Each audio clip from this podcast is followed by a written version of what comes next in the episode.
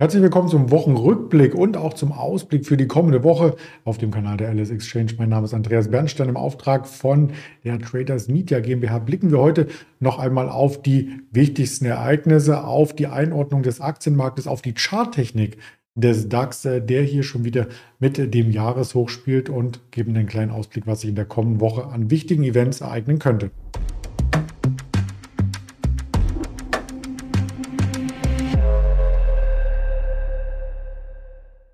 Das Ganze hier vorstrukturiert mit dem Risikohinweis, selbstverständlich, dass es keine Handelsempfehlung oder Anlageberatung darstellt. Ja, was hatten wir für einen starken Freitag? Das sah am Donnerstag eher noch danach aus, als ob wir auf der Unterseite mit dem neuen Monatstief hier auch vielleicht in die alte Range eintreten könnten, die der DAX ja skizziert hatte, zwischen 15.200 und 15.650. Aber weit gefehlt. Die Käufer kehrten am Freitag an den Markt zurück und haben auch dann am Nachmittag, als die US-Arbeitsmarktdaten durch waren, hier weiterhin die Lust behalten, am Aktienmarkt einzusteigen. Damit schloss der Markt auf einem neuen Jahreshoch. Also der Schlusskurs äh, ist damit etwas Historisches und auch intraday näherten wir uns damit wieder der 16.000er Marke an. Nicht ganz, Zumindest nicht im börslichen Handel, nachbörslich schon. Da waren wir mal ganz kurz über der 16.000. Die hatten wir als äh, Jahreshoch ja definiert gehabt. Intraday am Dienstag, wenn man auf die einzelnen Handelstage blickt, sieht man, es war auch der stärkste Tag. Wieder der Freitag, wieder muss man sagen, denn die Woche davor war am Freitag die größte Handelsspanne, der volatilste Tag, also auch ein Tag, der in der Woche mit Superlativen sozusagen ähm, glänzte. Eine kurze Handelswoche hatten wir, also am 1. Mai, am Montag gab es keinen börslichen Handel. Ähm, nichtsdestotrotz die Woche fast plus minus null. Also man könnte hier auch ähm, sagen, es ist nicht äh, viel passiert. Aber es ist natürlich viel passiert ökonomisch, denn es gab zwei Zinsanhebungen, nicht zwei von einer Notenbank, sondern von der großen EZB. Die Europäische Zentralbank hat den Basiszins um 0,25 angehoben. Da sind wir jetzt bei 3,75 und in den USA sogar schon bei 5 bis 5,25. Auch da eine Anhebung in dieser Woche. Das haben die Märkte sehr, sehr gut weggesteckt, weil eben die Wirtschaft auch recht robust ist. Vor allem in den USA, da erwartete man ja, ähm, dass mit den Zinsanhebungen, vielleicht Verwerfungen am Kapitalmarkt und auch an den wirtschaftlichen Eckpunkten hier mit einlaufen könnten. Das ist aber nicht passiert, denn vor allem der Arbeitsmarkt, der ist sehr, sehr robust. Am Freitag wurden 14.30 Uhr die Arbeitsmarktdaten des Vormonats kommuniziert und die ja, sind mit Spannung erwartet worden und zeigen, dass man hier neu geschaffene Stellen außerhalb der Landwirtschaft ordentlich zulegen konnte. Also deutlich über den Prognosen. Also dieser Trend in den letzten Monaten, dass man unter den Prognosen lag und dass es auch einen Abwärtstrend jetzt gab. Also die letzten drei Monate davor waren ja dann quasi hier sinnbildlich für den übergeordneten Abwärtstrend ähm, seit dem Sommer 2021. Ähm, da könnte jetzt eine Wendung eintreten. So hofft man zumindest, dass die Wirtschaft weiterhin sehr, sehr dynamisch, sehr, sehr stark ist, dass sie zum Beispiel auch solche Themen wie Bankenkrise abfangen kann. Da sind ja einige Regionalbanken immer noch in der Bredouille, auch wenn eine First Republic Bank hier gerettet wurde vor zwei Wochen von JP Morgan Chase sind andere ähm, weiterhin ähm, ein wenig mit dem Rücken zur Wand und man hat Angst in den USA, dass das Bankensystem äh, da weiter wackelt. In Richtung Banken will ich gleich auch noch mal eine News mit reinbringen zuvor. Der Blick auf den Fear Creed Index, äh, nicht den der Alice Exchange, den hatten wir am Freitag, aber der in den USA, der sieht genauso aus. Also da sind wir auch vom neutralen Bereich ein Stück weit abgekommen und wieder in den Kaufbereich reingekommen. Gier heißt das Ganze in Amerika und man sieht ja, wie gierig da manche Aktionäre waren, denn allein der Nasdaq hat hier 2,25 Prozent ähm, zugelegt und ist damit auch wieder am Jahreshoch. Also so ähnlich wie der DAX, wenige Punkte unterscheiden sich da zwischen den Jahreshochs, die wir im Wochenverlauf erzielt hatten und eben dem Freitagsschlusskurs. Dow Jones konnte auch wieder ein bisschen zulegen, wobei der Dow Jones übergeordnet jetzt auch nicht der stärkste Index war, denn auf Wochensicht hat er sogar Minus geschlossen. Selbst die 1,83 Prozent am Freitag konnten das Minus nicht komplett ausgleichen. Der Nasdaq immerhin plus 0,1 Prozent und damit auch auf Schlusskursbasis ist das eben ein Jahreshoch. Also sieht alles sehr, sehr gut aus. Der DAX ja so ein Stück weit äh, mittendrin, 0,24 Prozent, ein Tick besser als die Amerikaner. Wenn man diese Kurse zugrunde legt. Das war schon in der Vorwoche so, aber die Nuancen sind eben marginal minimal. Schauen wir mal auf die stärksten und schwächsten Werte zugleich. Der stärkste Wert, den hatten wir in der Berichterstattung dieser Woche ganz ausführlich, die Adidas-Aktie. Also da auch gerne noch einmal in das Format am Donnerstag reinschauen. Das hatten wir nämlich mit dem ähm, Daniel ähm, nein, nicht mit dem Daniel Sauren, sondern mit dem Ingmar Königshofen. Genau, Daniel Sauren zwar am Dienstag, am Donnerstag Ingmar Königshofen, der hat die Adidas-Aktie ins rechte Licht gerückt und das war tatsächlich auch der Wochengewinner, 6,8 Prozent. Das Chartbild noch einmal von einer anderen Warte aus betrachtet zeigt, dass wir weiterhin im Aufwärtstrend sind seit dem Tiefpunkt im Oktober, November hat sich die Aktie aber auch nun schon fast verdoppelt. Also äh, da ist einiges an Performance geschehen und mit dem Überschreiten der 170er Marke vielleicht auch nochmal ein neues Kaufsignal losgetreten. Gerne weitere Informationen dann am Donnerstag in dem Format, also in der Playlist, bitte nachschauen. Da sind die Gründe noch einmal benannt und da hatten wir auch über Zalando gesprochen. Auch das einer der Werte, der auf Wochensicht hier ähm, hervor ragte und zwar in negativer Hinsicht. Also das größte Minus in dieser Woche gab es bei Zalando minus 12 Prozent und da möchte ich auch nicht auf die Story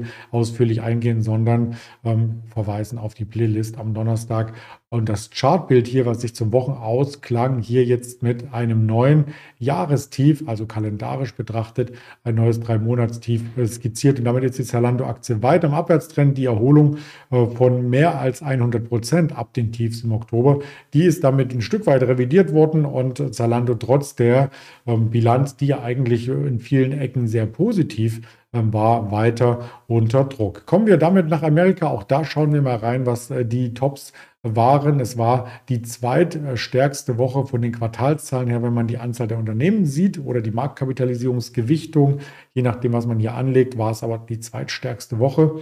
Ähm, und damit klingt die Quartalssaison so ein bisschen aus. Es kommen noch weitere große, hochrangige Unternehmen, aber ähm, die größten und das größte Apple ist auf alle Fälle schon durch. Worte am Donnerstag kommuniziert. Haben wir am Freitag ausführlich drüber gesprochen. Also gerne da auch in die Playlist reingehen äh, für die genauen Daten. Ähm, ja, die Service Sparte hat neue Rekorde erzielt. iPhone lief super. Der Gesamtumsatz ist 3% zurückgefallen, aber das könnte auch nur so eine Konsolidierung sein, denn die Aktie hat die Zahlen A sehr, sehr gut äh, wieder nachbörslich verarbeiten können und B ähm, gibt es auch äh, viele Analysten, die sagen, auf dem Niveau, trotz des KGVs um die 25 ist die Aktie kaufenswert. Ja? Und äh, deswegen der Kurs am Freitag richtig stark nach oben gelaufen, bei 173,57 geschlossen an der Nest Nasdaq in Dollar ist die Angabe und da rücken tatsächlich die Allzeithochs bei Apple in nahe ähm, Nähe oder kommen wir den Allzeithochs sehr nah. Es war auch der stärkste Wert im Dow Jones auf Wochensicht. Zwar nur in Anführungsstrichen 2,29 Prozent, aber wie wir gesehen haben, ein Dow Jones im Minus auf Wochensicht und die Apple-Aktie ähm, über 2 Prozent im Plus. Das ist schon eine Outperformance. Und jetzt bringe ich noch den Fakt mit rein, der in Richtung Banken abzielt, denn Apple hat ja tatsächlich seit Mitte April ein Bankenangebot. Also man kann dort ein Bankkonto ähm, führen und viele Services nutzen. Man hat seit mehreren Jahren ja schon die Möglichkeit, über Apple Pay zu bezahlen. In den USA kann man auch so ähnlich wie ähm, bei PayPal per SMS quasi Geld transferieren von einem Smartphone zum anderen, von einem Freund ähm, zum nächsten ganz, ganz einfach. Und jetzt kommt mit dem Bankkonto nochmal ein neues Angebot, was man Mitte April, ich glaube am 17. April war da der Startschuss. Und jetzt sieht man das erste Fazit in der Presse und tatsächlich äh, von Kapital habe ich diese Überschrift entnommen, ähm, hat es in den letzten drei Wochen 240.000 Konten gegeben, die eröffnet wurden. Und das ist vielleicht jetzt äh, nicht die Megasumme an Konten, aber wenn man die Einlagen dem gegenüberstellt,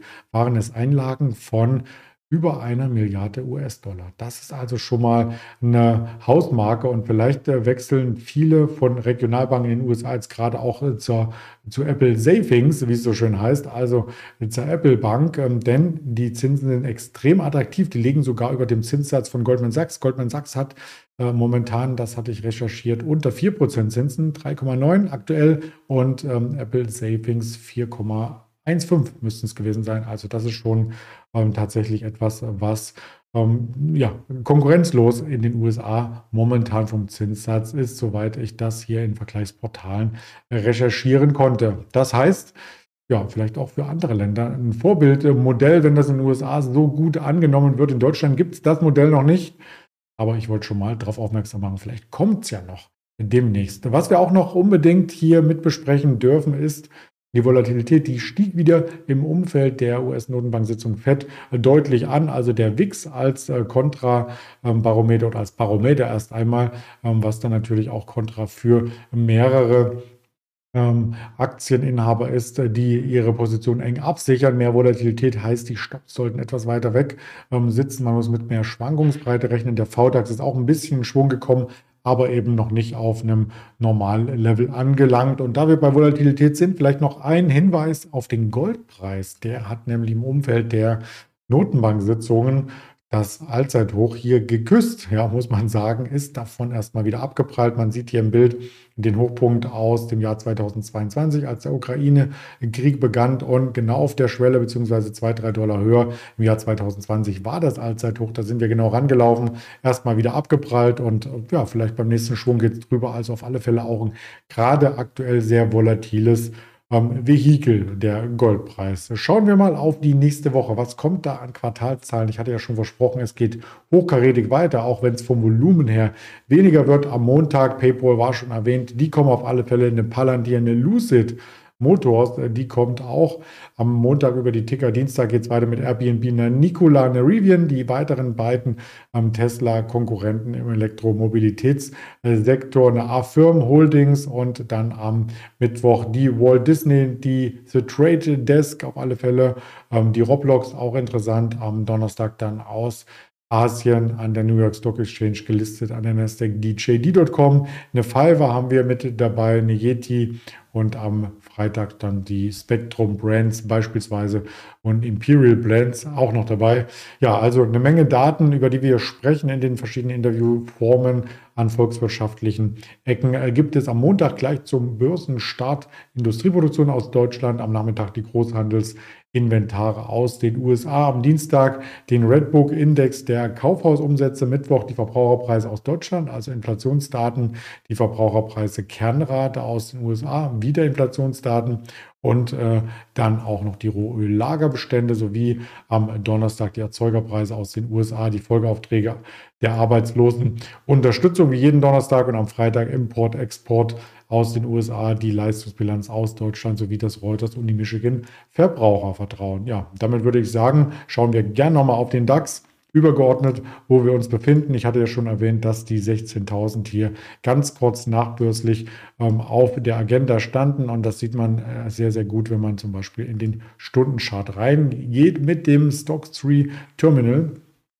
Und hier dieses bisherige Jahreshoch am Dienstag markiert, konnte in der Nachbörse am Freitag auch nochmal angelaufen worden äh, werden. Und je nachdem, wie tief die Konsolidierung geht, mit neuem Schwung vielleicht schon am Montag über die 16.000 Punkte Marke. Das werden wir natürlich gemeinsam erklären, erörtern und auch ja, mit Fokus auf die Einzelunternehmen in ein Interview mit einbauen. Gerne bis dahin auf den Social Media Kanälen dabei sein für weitere Informationen. Und damit wünsche ich ein sehr schönes Wochenende und einen tollen Wochenstart, je nachdem, wann Sie das Video sehen. Bis dahin alles Gute, Ihr Andreas Bernstein.